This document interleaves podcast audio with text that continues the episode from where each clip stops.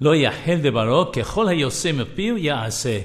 He shall not desecrate his word. In accordance with whatever comes out of his mouth shall he do.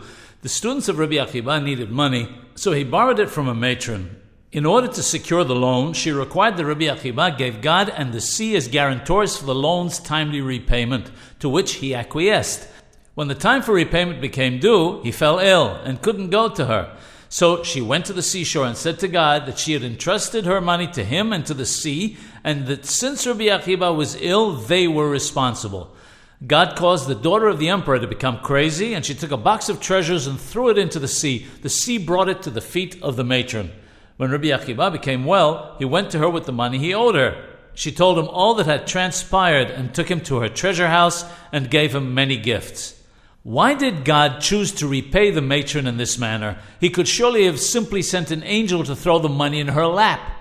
The reason is that God acted measure for measure in accordance with how Rabbi Akiba behaved. Rabbi Akiba was known to always keep his word completely. God therefore wished to fulfill the words of Rabbi Akiba exactly, and since he and the sea were the guarantors, he caused the sea to return the money to her.